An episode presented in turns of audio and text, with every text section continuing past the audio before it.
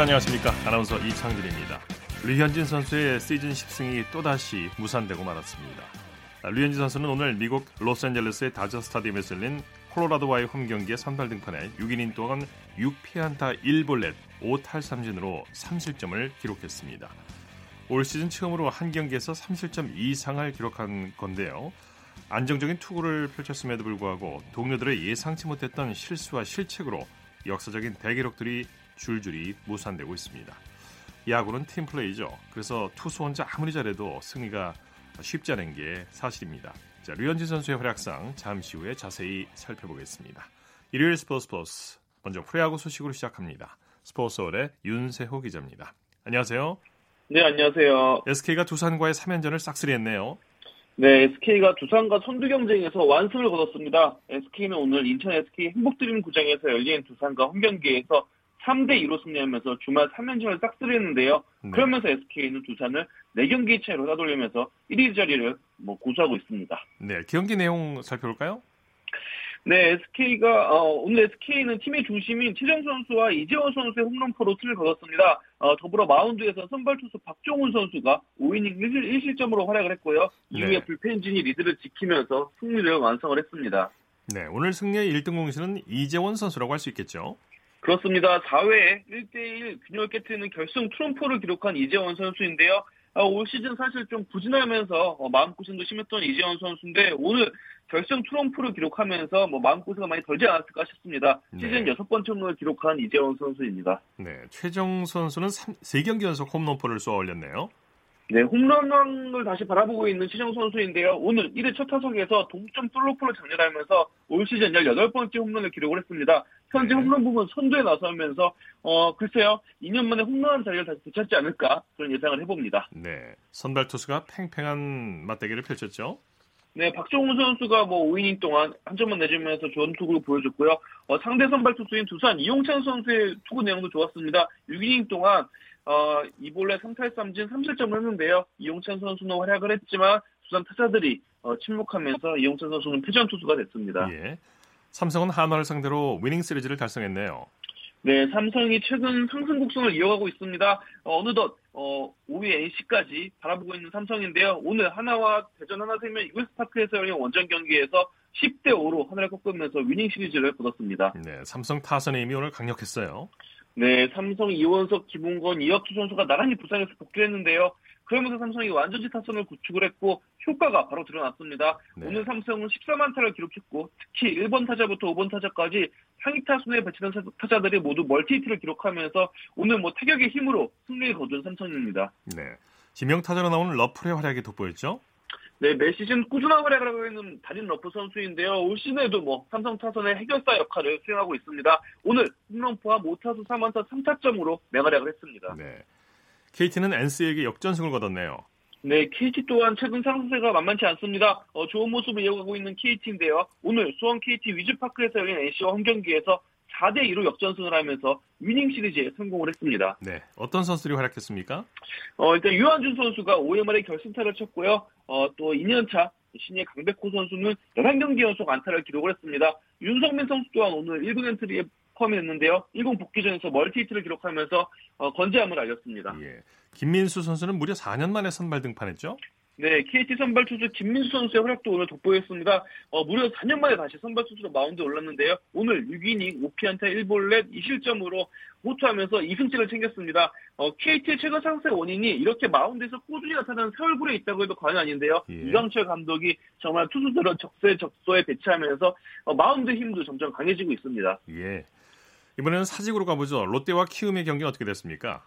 네, 롯데와 사직구장에서 열린 키움과 경기에서 2대1로 승리하면서 4연속 위닝 시리즈를 달성을 했습니다. 네, 오늘 한 점차 승부였는데 오늘 수훈 선수를 꼽는다면 어떤 선수를 꼽을 수 있을까요? 아, 새 외국인 타자 제이콥 윌슨 선수를 꼽을 수 있을 것 같습니다. 윌슨 선수가 7회 말에 결선 적시타를 날리면서 롯데의 승리 이끌었는데요.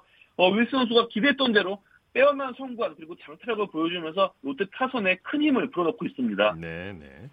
초반부터 팽팽한 투수전을 펼쳤는데 레일리가 한 수 앞섰어요. 그렇습니다. 양팀 선발 투수 맞대결에서 롯데 장수 외국인 투수인 브룩스 레일리 선수가 한 수 위였다라고 평가할 수 있을 것 같은데요. 레일리 선수는 오늘 6이닝 6피안타 12탈삼진 2볼넷 무실점을 호투했습니다. 어, 탈삼진을 12개나 잡으면서 자신의 중정 최다 기록이었던 11개를 어, 새로 또 갈아치웠습니다. 예. 기아는 LG를 상대로 완승을 거뒀죠? 그렇습니다. 잠실 구장에서 열린 기아와 LG 경기에선 기아가 LG에 7대 0으로 승리하면서 2연속 위닝 시즌에 성공을 했습니다. 네, 경기 내용은 어땠습니까? 5회까지는 정말 팽팽했습니다. 어, 기아 선발 투수 양현종 선수와 LG 선발 투수 차우찬 선수가 정말 뭐 멋진 투수전을 펼쳤는데요. 5회까지 0대 0이었으나 기아가 6회 초 어, 과감한 주루 플레이로 선취점을 올리면서 경기 흐름이 기아 쪽으로 요동쳤습니다. 네. 1사 만루에서 기아 김종국 주루 코치가 3루에 있던 최원준 선수에게 얕은 플라이 타구에도 홈으로 뛸 것을 지시했고요. 최원준 선수가 과감히 뛰면서 선취 득점을 올렸습니다. 네. 이후 기아 타선은 응집력을 발휘하면서 빅이닝을 만들었고요. 꾸준히 득점하면서 승리를 거뒀습니다. 예, 오늘 활약한 선수를 좀 소개해 주시죠. 네, 선발 투수 양현종 선수의 활약도 돋보였습니다. 오늘 7이닝 무실점으로 맹활약을 했는데요. 그러면서 시즌 8승을 챙겼습니다. 양현종 선수가 4월, 4월, 까지는 부진했지만 5월부터 부활했고 6월에도 그 5월의 상승세를 이어가고 있는데요. 어느덧 뭐 다시 최고 투수로 돌아온 양현종 선수라고 볼 수 있을 것 같습니다.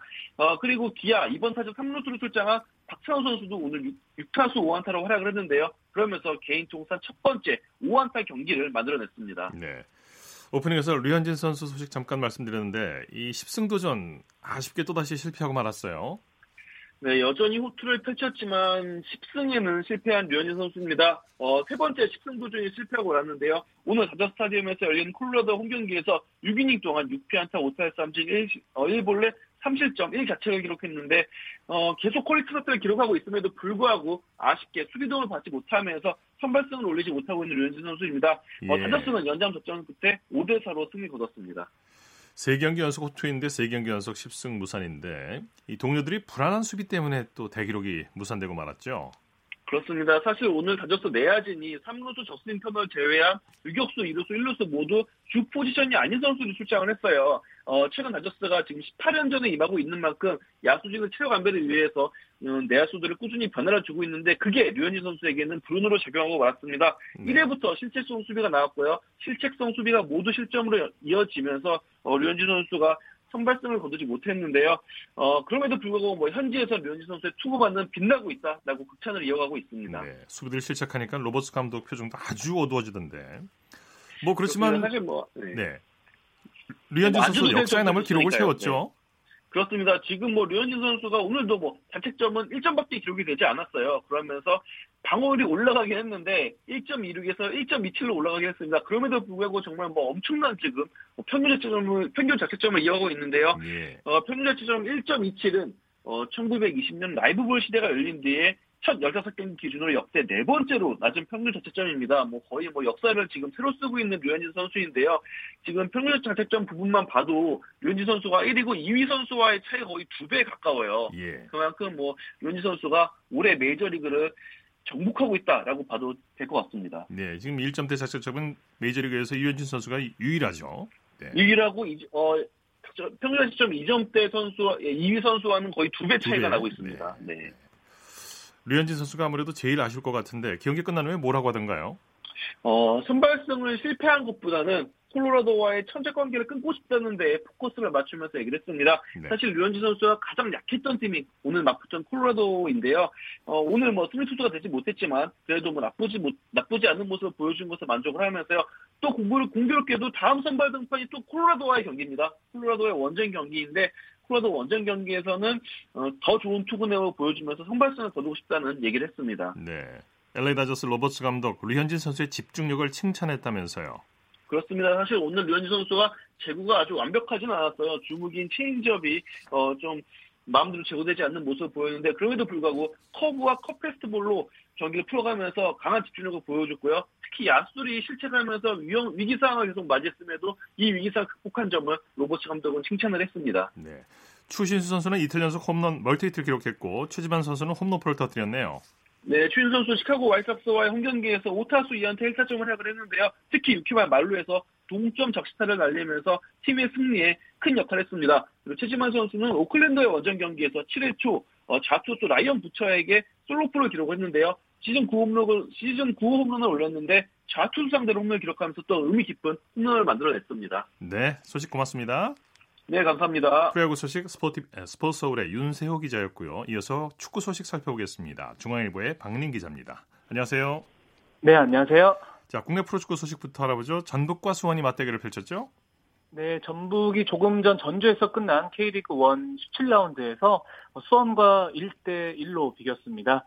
네. 어, 전북이 11승 3무 2패 승점 37점을 기록을 하면서 어, 2위 서울과 승점은 같지만 어, 다득점에 앞서서 선두로 올라섰고요. 어, 전북이 이번 주 수요일에 중국 상하이 상강과 아시아 챔피언스 리그 16강 2차전을 대비해서 그 오늘 1.5군을 내세웠는데요. 이번에 그 무승부를 기록을 했습니다. 네, 경기 내용은 어땠나요? 네, 전북 공격수 이동국 선수가 전반 2분 만에 그 말 그대로 그 진기명기 골을 터뜨렸습니다. 어, 수원 골키퍼 노동건의 킥이 이동국의 얼굴 부근을 맞고 어, 그대로 수원 골문으로 굴러 들어갔는데요. 네. 어, 정말 뭐 해외 토픽에 나올 만큼 황당한 득점이었고요. 어, 그리고 수원이 후반 26분에 그 타가트 선수가 동점골을 뽑아냈고 어, 전북이 후반 추가 시간에 김신욱 선수가 그 헤딩슛으로 골망을 흔들었지만 그 비디오 판독을 거쳐서 그 앞선 장면에서 핸드볼 파울이 선언되면서 또 노골이 선언되기도 했습니다. 예, 예. 포항과 강원의 경기는 어떻게 됐습니까? 네, 정말 그 거짓말 같은 경기가 나왔습니다. 강원이 네. 그 0대 4로 뒤지다가 5대 4로 대역전승을 거뒀는데요. 아, 네, 그랬군요. 네, 무려 그 9골이나 터졌는데 그 강원이 그 값진 승점 3점을 따내면서 어, 승점 24점을 기록을 하면서 그 5위를 기록을 했습니다. 근래 이런 스코어, 이런 경우는 처음 듣는 것 같은데요. 네, 정말 국내 프로축구에서 정말 이례적인 경기가 연출이 됐습니다. 예. 사실 그 포항이 완델손의 헤트트릭을 앞세워서 그 4대 0으로 앞설 때까지만 해도 그 손쉬운 승리가 예상이 됐었는데요. 네. 어, 강원이 정말 끝까지 포기하지 않았습니다. 어, 후반 25분에 조재환, 후반 34분에 그 발레티노스의 골로 2대 4까지 쫓아갔고요. 예. 어, 강원이 후반 추가 시간에 무려 3골을 더 보탰습니다. 네. 네. 조재환 선수가 두 골을 더 보탰고요. 종료 직전에 정조국 선수가 역전골까지 뽑아내면서 어, 정말 명승부를 연출했고요. 어, 그리고 또 하나 재밌는 게 그 20세 이하 월드컵 준우승을 이끌었던 그 강원의 골키퍼 이광현 선수가 그 오늘 프로 데뷔전을 치렀거든요. 예, 예. 그 데뷔전에서 4골이나 내주면서 그 호된 신고식을 치르긴 했지만 어, 그래도 형들이 또 극적인 역전승을 만들어내면서 또 한숨을 돌리는 또 이런 장면도 연출이 됐습니다. 후반에만 다섯 골이 나오면서 역전승을 했다. 이게 국내 프로축구사에 이런 경우가 있었습니까? 네, 기록을 좀 더 찾아봐야 될 것 같은데요. 좀 이래, 네, 뭐 후반 추가 시간에만 세 골이 몰아친 적도 거의 그 없었던 것으로 기억을 예. 하고요. 뭐 유럽 축구에서는 그 막판에 극적인 역전승이 나온 적이 많, 그래도 종종 있었는데 국내 프로축구에서는 또 이런 짜릿한 또 승부가 연출되면서 뭐 또 하나의 스토리가 나왔습니다. 아마도 처음인 듯합니다. 네. 네. 프로축구 중간 순위 살펴볼까요? 네, 먼저 전북이 승점 37점으로 서울의 다득점에 앞서서 선두고요. 울산이 한 경기를 덜 치르고 승점 36점으로 3, 3위에 올라 있습니다. 네. 어, 그리고 대구, 강원, 상주가 4위부터 6위까지 자리를 했고요. 하위권에서는 인천과 제주가 11위, 12위에 그치고 있습니다. 네. 이번에는 해외 축구 소식 살펴볼까요? 손흥민 선수의 몸값이 치솟고 있다고요? 네, 오늘 독일 이적 전문 사이트죠. Transfermarkt가 어, 전 세계에서 가장 가치 있는 축구 선수 50명을 선정을 했고요. 예. 어, 손흥민을 33위로 뽑으면서 네. 어, 시장 가치가 무려 8천만 유로, 우리 돈으로 1,052억 원에 달한다고 예. 그 책정을 예. 했습니다. 그 손흥민 선수가 2013년에 레버쿠젠으로 이적을 할때그 이적료가 130억 원이었거든요. 네. 어, 지금 예상 몸값이 1000억 원이 넘으니까 무려 6년 사이에 그 8배 가까이 오른 셈입니다. 예. 자, 이소룡민 선수의 시장 가치를 다른 선수들과 비교해 보면 어떤가요? 네, 유럽 챔피언스리그 우승팀이죠. 그 리버풀 소속인 뭐 아놀드라든가 알리송, 피르미노와 그 동급이고요. 예. 그 최근에 인기가 굉장히 높은 또 아약스 수비스 어, 더 리흐트보다 65억 원이나 높은 몸값입니다. 예. 아, 물론 뭐 몸값 1위를 기록 중인 그 파리 생제르맹의 은바페 같은 경우에는 2,630억 원으로 뭐 손흥민 선수의 두 배가 넘긴 하지만 어, 그래도 유벤투스 호날두의 몸값이 그 천만 유로니까요. 천만 유로 정도 차이가 나니까 그 손흥민 선수도 뭐 world class라고 봐도 좋을 것 같습니다. 네네. 자, 브라질에서는 남미 축구 선수권 대회 코파 아메리카가 열리고 있죠?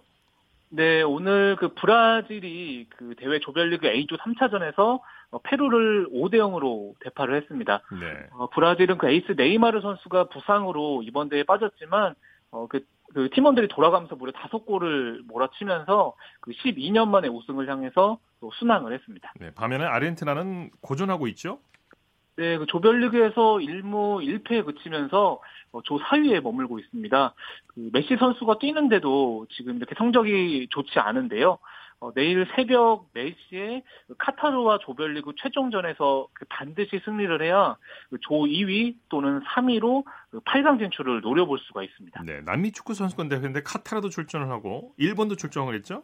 네, 뭐 정확히 알고 계신데요. 그 이번 대회는 남미 10개 나라가 참가를 하는데 카타르와 일본이 초청국으로 참가를 했습니다. 예, 예. 어, 카타르도 그 1무 1패를 기록 중이라서 어, 만약에 내일 아르헨티나를 꺾을 경우에는 또 8강 진출을 노려볼 수가 있는 상황인데 어, 카타르의 그 산체스 감독이 오늘 기자회견에서 어, 우리는 메시와 셀카를 찍으러 온 게 아니다. 또 이렇게 말을 하면서 또 승리에 대한 열망을 나타냈습니다. 이게 초청 조건이 어떤지 모르겠는데 나중에 우리나라도 초청돼서 한 4강 정도 들으면 어떨까 싶네요. 최소. 네, 뭐 좋은 지적이신데요. 네. 사실 뭐 카타르 같은 경우에는 뭐 아시안컵 그 우승팀 자격으로 참가를 했고 그 네. 그 일본 같은 경우에도 그 23세 팀이 나가서 이렇게 좋은 경험을 하고 있는데 네. 그좀 지적을 해주신 대로 우리나라도 좀 좋은 기회가 돼서 대회에 참가해서 좀 강팀과 부딪혔으면 좋겠다는 또 이런 의견들도 많습니다. 예, 우승도 못할 건 없죠. 네. 네, 그렇습니다. 스페인 공격수 토레스가 은퇴를 선언했다고요? 네, 오늘 일본에서 기자회견을 열고 은퇴를 선언을 했습니다. 그 스페인 국가대표로 2010년 월드컵 우승을 이끌었던 선수고요. 또 프로에서는 그 아틀레티코 마드리드, 리버풀 등에서 뛰었는데 그 올 시즌에 일본 사간도스에서는 무득점에 그치니까 본인이 그 더 이상 그 최고의 컨디션이 아니다 이렇게 말하면서 은퇴를 결심을 했고요. 8월 23일에 그 스페인 대표팀 동료였죠. 그 이니에스타와 비아가 속한 그 빗셀 고베와의 경기를 통해서 또 고별 무대를 갖기로 했습니다. 예, 예. 자, 조금 전에 잠깐 소개를 해주셨습니다만 유럽 프로 축구 이적 시장에서 더 리흐트 선수가 주목받고 있다고요?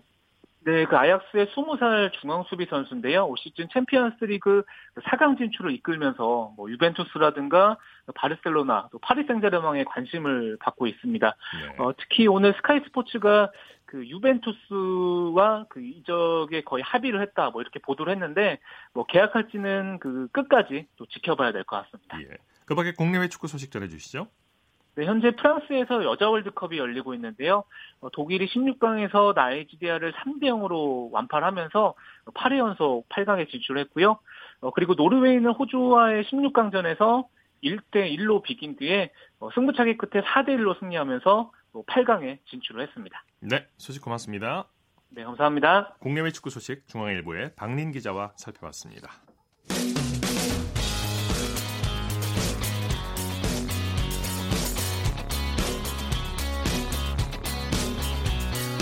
따뜻한 비판이 있습니다. 냉철한 분석이 있습니다. 스포츠 스포츠 여섯 스포츠에 숨어있는 즐거움과 노력 그리고 열정을 소개하는 스포츠를 만드는 사람들 시간입니다. 이혜리 리포터와 함께합니다. 어서 오십시오. 네, 안녕하세요. 자, 오늘 어떤 분을 만나셨습니까? 네, 오늘은 리듬 체조와 피겨 스케이팅 등 이런 스포츠 의상을 제작하고 디자인하는 디자이너 안길리 씨 만나고 왔습니다. 예. 이 안길리 씨는 스포츠 의상 디자이너로 활동한 지는 한 5년 정도 됐고요.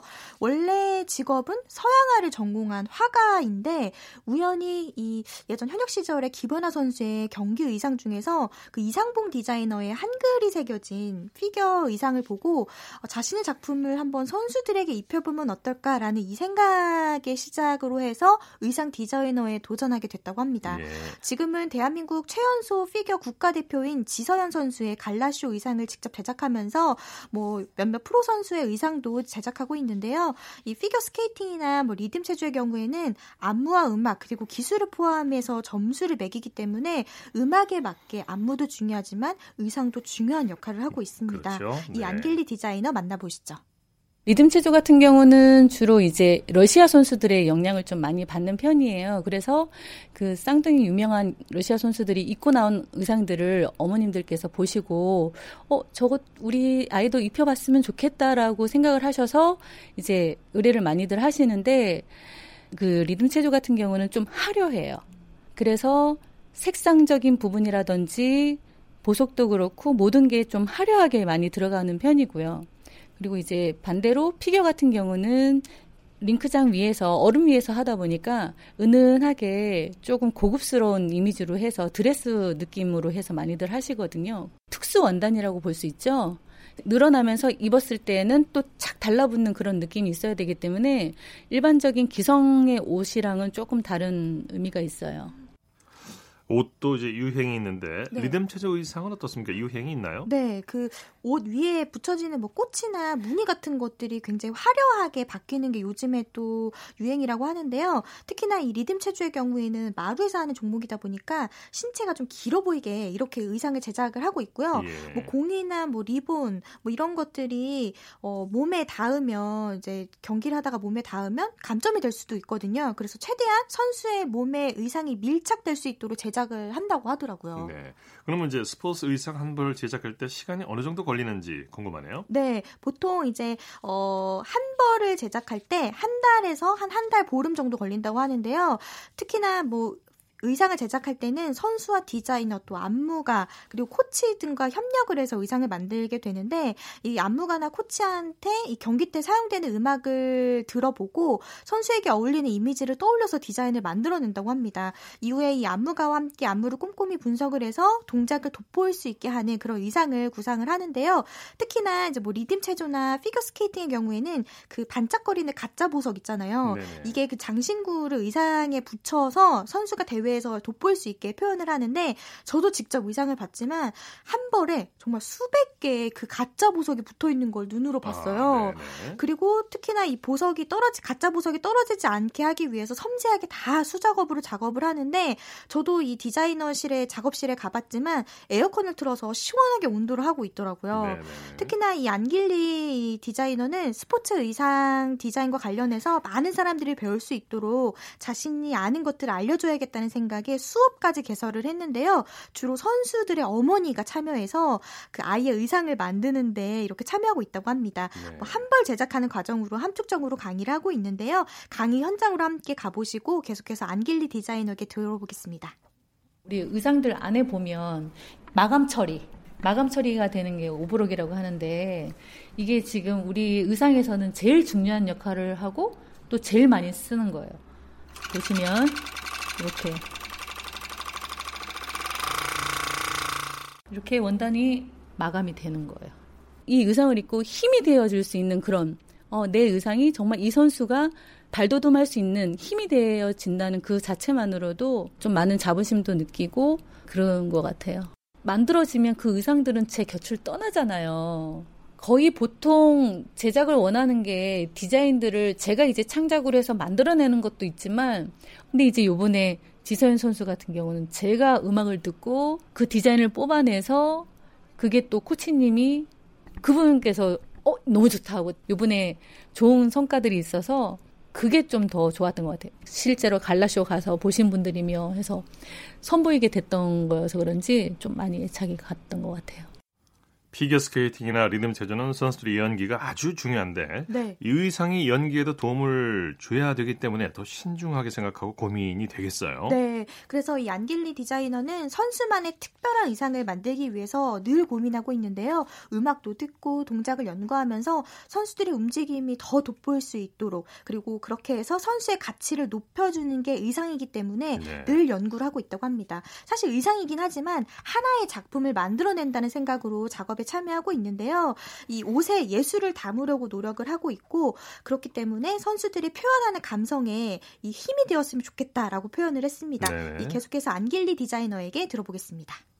저는 정말 예술성을 띤 그런 의상들을 제작을 해서 입히는 게 꿈이에요. 너무 또 화려해도 안 되고 규정이라는 게 있기 때문에 그래서 저는 그 의상을 입어줬으면 하고 이렇게 기대만 할 게 아니라 앞으로는 조금 더 남은 시간에 조금 많이 연구를 해서 제작을 좀 많이 할 생각이에요. 그래서 그거를 이미지화해서 올려놓으면 그 이상을 필요로 하시는 분들은 분명히 있을 거라고 생각을 하거든요. 그게 제 지금 앞으로의 계획이에요. 그 선수들이 나가서 활기를 칠 수 있게 도움이 될 수 있는 사람, 전 그거면 충분하다고 생각을 해요. 희망과 꿈과 그런 것들을 옷을 통해서 선수들이 대회를 할 때에 이 옷을 입고 좀 더 힘을 내서 발돋움할 수 있는 그런 역할을 해줄 수 있다면 저는 너무 좋은 것 같아요. 네. 네. 오늘은 스포츠 의상을 통해서 선수들에게 힘을 팍팍 이렇게 불어넣어주고 있는 디자이너 안길리 씨 소개해드렸는데요. 앞으로도 선수들의 기량을 마음껏 표현할 수 있도록 안길리 디자이너 의상을 입고 선수들 대회에서 활활 날 수 있게 선수들의 날개가 되어줬으면 좋겠습니다. 네. 이혜리 리포터 수고했습니다. 네, 고맙습니다. 쳤다 하면 홈런이고 슛 골이고 각본 없는 한편의 드라마 그것이 바로 그것이 바로. 손에 잡힌 우승 트로피. 목에 걸린 그 배달. 너와 내가 하나 되는 그것이 바로 그것이 바로 그것이 바로. 꿈꾸던 스포츠. 꿈꾸던 스포츠. 꿈꾸던 스포츠. 이어서 우리나라 스포츠 각 종목의 발전 과정을 살펴보는 스포츠 기록실 시간입니다. 2000년대 이후 한국 스포츠의 새로운 메달 박스가 된 펜싱에 대해 알아보고 있는데요. 오늘도 스포츠 평론가 신명철 씨와 함께합니다. 안녕하십니까? 네, 안녕하십니까? 네. 1998년 방콕 대회에서 펜싱이 다시 한번 중국과 접전을 펼치게 되죠. 네네. 10개의 금메달을 두 나라가 5개씩 나눠 가진 가운데 우리나라가 은메달 5개, 동메달 2개로 은메달 3개와 동메달 5개인 중국에 간발의 차로 앞섰습니다. 2대 남자 플러의 개인전에서 김영호는 라이벌인 중국의 왕하빈에게 밀려 은메달을 목에 걸었는데요. 그렇지만 2년 뒤인 2000년 시드니 올림픽에서는 두 선수의 성적이 뒤집어지게 됩니다. 예. 이 한국 펜싱 사상 첫 올림픽 메달이자 금메달이 나온 시드니 올림픽으로 가보죠. 네, 시드니 올림픽 남자 플러의 개인 조 편성에서 김영호와 라이벌인 중국의 왕하빈은 준결승에서 만나게 돼 있었거든요. 예. 그런데 왕하빈이 32강의 결혼 2회전에서 이탈리아의 살바토레 산조에게 10대 15로 져서 일찌감치 탈락해버리는 일이 일어났습니다. 예. 그래서 아시아 선수 간의 선수 간의 그 빅매치는 불발이 됐고요. 그런데 우리가 국제대를 이렇게 지켜보다 보면 이런 사례가 종종 일어나지 않습니까? 네, 김영호도 이런 대진상에 약간의 또 행운도 따랐습니다. 네. 자, 김영호 선수의 금메달 과정을 한번 자세히 살펴볼까요? 네, 김영호는 1회전을 부전승으로 통과한 뒤 2회전에서 프랑스의 프라이스 기아를 15대 13, 16강전에서 미국의 클리프 베이어를 15대 14로 따돌리고 메달권에 접근을 했습니다. 8강전에서 우크라이나의 셰리 홀로브스키를 15대 5로 이 경기는 좀 가볍게 끝났습니다. 그리고 네. 준결승전에서 1996년 애틀란타, 애틀란타 올림픽 플뢰레 단체전에서 금메달을 딴 러시아의 드미트리 셰브첸코를 15대 14로 꺾고 대망의 결승전에 올랐는데요. 제가 소개해드린 것 쭉 스코어 보시면 아시겠습니다만 한 경기를 빼놓고는 모든 경기가 정말 피말리는 접전이었지 않습니까? 아주 힘들게 결승까지 올랐었습니다. 예. 당시 결승전 상대가 독일 선수였죠? 네, 그 많은 분들이 그 장면들 뭐 우리가 펜싱에서 처음 금메달 나왔을 때니까 기억하실 텐데요. 네. 김영호는 독일의 랄프 미스트로프와 도르프와 손에 땀을 쥐게 하는 접전 그때 이 경기 역시 15대 14였습니다. 네. 어, 펜싱은 1984년 로스앤젤레스 올림픽 때 처음으로 이 종목에 출전한 이후에 첫 메달을 금메달로 장식하는 그야말로 쾌거를 이룬 거고요. 예. 이 대회 남자 에페 개인전에서 김영호 선수의 금메달이 워낙 빛났기 때문에 좀 가려 있었습니다만은 에페 개인전에서 이상기 선수가 동메달 따냈거든요. 예. 예 그리고 어, 뭐 이것뿐만 아니라 뭐 중국과의 그동안 라이벌을 통해서 우리가 두 선수의 메달뿐만 아니라 다른 종목에서 모든 선수들이 또 선전을 했고요. 예. 또 예를 들면 남자 에페 단체전에서는 3위 결정전에서 쿠바에 31대 45로 져서 어, 메달 획득에 실패했지만 이 올림픽에서 선전을 예고했고 앞에 잠깐 말씀드렸던 그동안 쌓아왔던 실력이 이제 드디어 올림픽에서 나타나기 시작을 했고요. 네. 또 한편으로는 이제 아시아 무대에서 우리나라와 겨루면서 실력이 뭐 두 나라 동시에 실력이 늘어났습니다만은 중국도 왕하이빈이 활약한 남자 플러의 네. 단체전에서 은메달, 여자 에페 단체전에서 동메달을 기록하면서 선전을 했습니다. 유럽 네. 1세기였던 올림픽 펜싱 종목에 아시아 세력인 우리나라와 중국이 한꺼번에 뛰어든 그런 결과였습니다. 예. 2000년 시드니 올림픽에서 이 펜싱이 이 대망의 올림픽 메달을 금메달과 동메달로 장식을 했는데요. 양궁, 네, 태권도 등과 효자 종목 경쟁을 벌이는 수준으로 이제 급성장하게 되죠.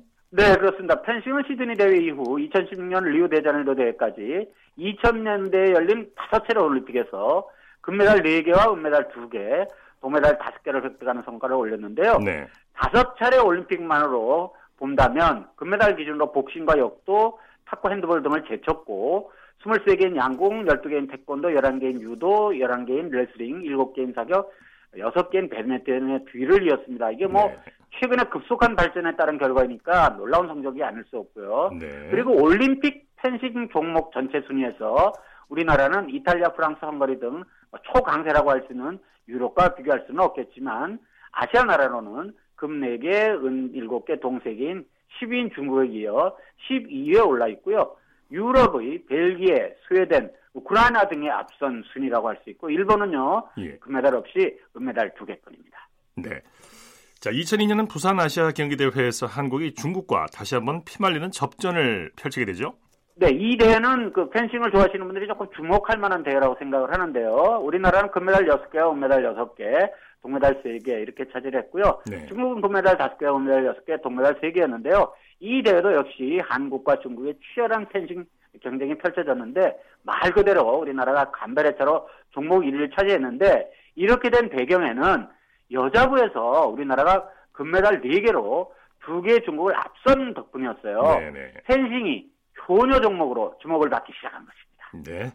자, 오늘 말씀 감사합니다. 네, 고맙습니다. 스포츠 기록실 스포츠 명가 신명철 씨와 함께했습니다. 이어서 한 주간 이슈가 됐던 스포츠계 소식을 집중 분석해보는 최동호의 스포츠 칼럼 시간입니다. 최근 체육계의 구조 개혁에 대한 목소리가 점점 높아지면서 문화체육관광부에서는 민간위원과 정부 관계자까지 포함시킨 스포츠 혁신위원회를 구성했습니다. 1차 권고문에 이어서 지난 4일 2차 권고문을 발표했는데요. 스포츠평론가 최동호 씨와 함께 오늘은 2차 권고문 내용을 비롯해 다양한 논의 사항을 살펴보겠습니다. 안녕하십니까? 예, 안녕하세요. 스포츠 혁신위원회가 지난 4일 2차 권고문을 발표했는데요. 8개 예. 체육단체가 2차 권고문 전면 재검토를 요구했다고 하죠.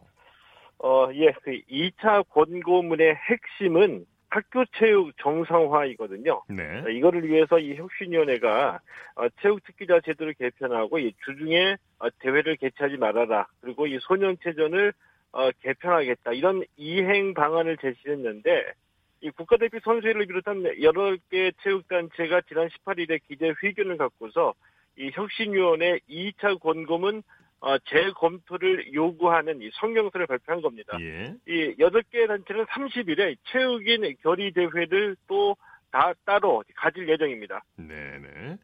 2차 권고문 재검토를 요구했다는 것은 2차 권고문에 반대한다는 얘기인데요. 반대하는 이유가 예. 뭔지 궁금하네요. 어, 그, 대표적으로, 주중대회 개최를 금지한다는 혁신위원회의 이 안은 주중에 대회를 열면은 이 수업 결손이 발생하니까 어, 주말에만 대회를 개최하도록 한 거거든요. 네네. 그런데 체육단체는 주말에 대회를 개최하게 되면 이 선수들과 지도자는 1년 내내 쉴 수가 없다.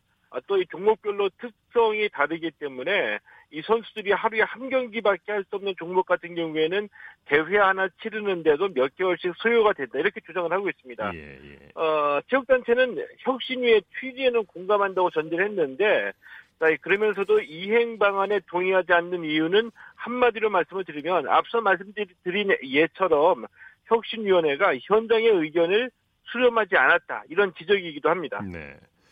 현장의 의견을 전달하기 위해서 혁신위원 중에 선수 출신 인사들도 포함된 걸로 알고 있는데 혁신위의 현장 의견이 제대로 반영되지 않고 있는 건가요? 어, 이 혁신위원회 멤버가 모두 20명이거든요. 이 중에 이제 5명이 정부부처 관계자고요. 15명이 민간위원인데 예. 15명 중에 이 5명이 선수 출신입니다. 자, 그런데 혁신위원회에서 흘러나오는 얘기를 들어보니까 미리 정해진 답안을 갖고 있는 것 같다. 이런 얘기도 나오고요. 네네. 혁신이 운영이 독선적이다. 이런 말도 있는 겁니다. 그리고 이영표 전 해설위원은 아예 혁신이 회의에 참가하지 않고 있습니다. 예. 어, 이, 이런, 이 체육단체가 제기하는 현장의 의견이 반영되지 않는다. 이 말은 두 가지를 해석할 수가 있겠는데 현장의 목소리를 듣지 않았다. 이것 하나이고요. 또 네. 하나는 이 선수 출신 체육인의 얘기를 경청하지 않는다. 이렇게 해석할 수가 있겠죠. 네. 뭐 선수 출신만이 체육을 얘기할 수 있는 건 아니지만 또 반대로 체육 개혁의 마스터 플랜을 세우는 건데 체육인의 주장이 배제되는 것도 바람직하지 않을 것 같은데요.